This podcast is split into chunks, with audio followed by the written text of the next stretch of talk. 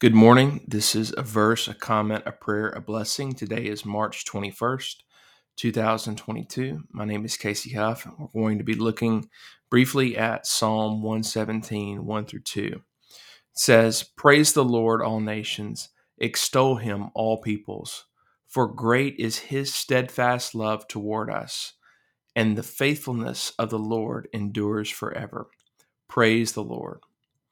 Our comment just a reflection upon how wonderful it is that God's love toward us is not only great, but it is also steadfast. God's love is not fickle, it is not subject to change, it is fixed. God's love is immovably great toward his people. So, for a prayer, I ask you to join with me. O Lord, help us this morning to see your steadfast love toward us in Christ. Thank you for loving us. In Jesus' name, amen. Now, our blessing from Numbers 6. The Lord bless you and keep you. The Lord make his face shine on you and be gracious to you.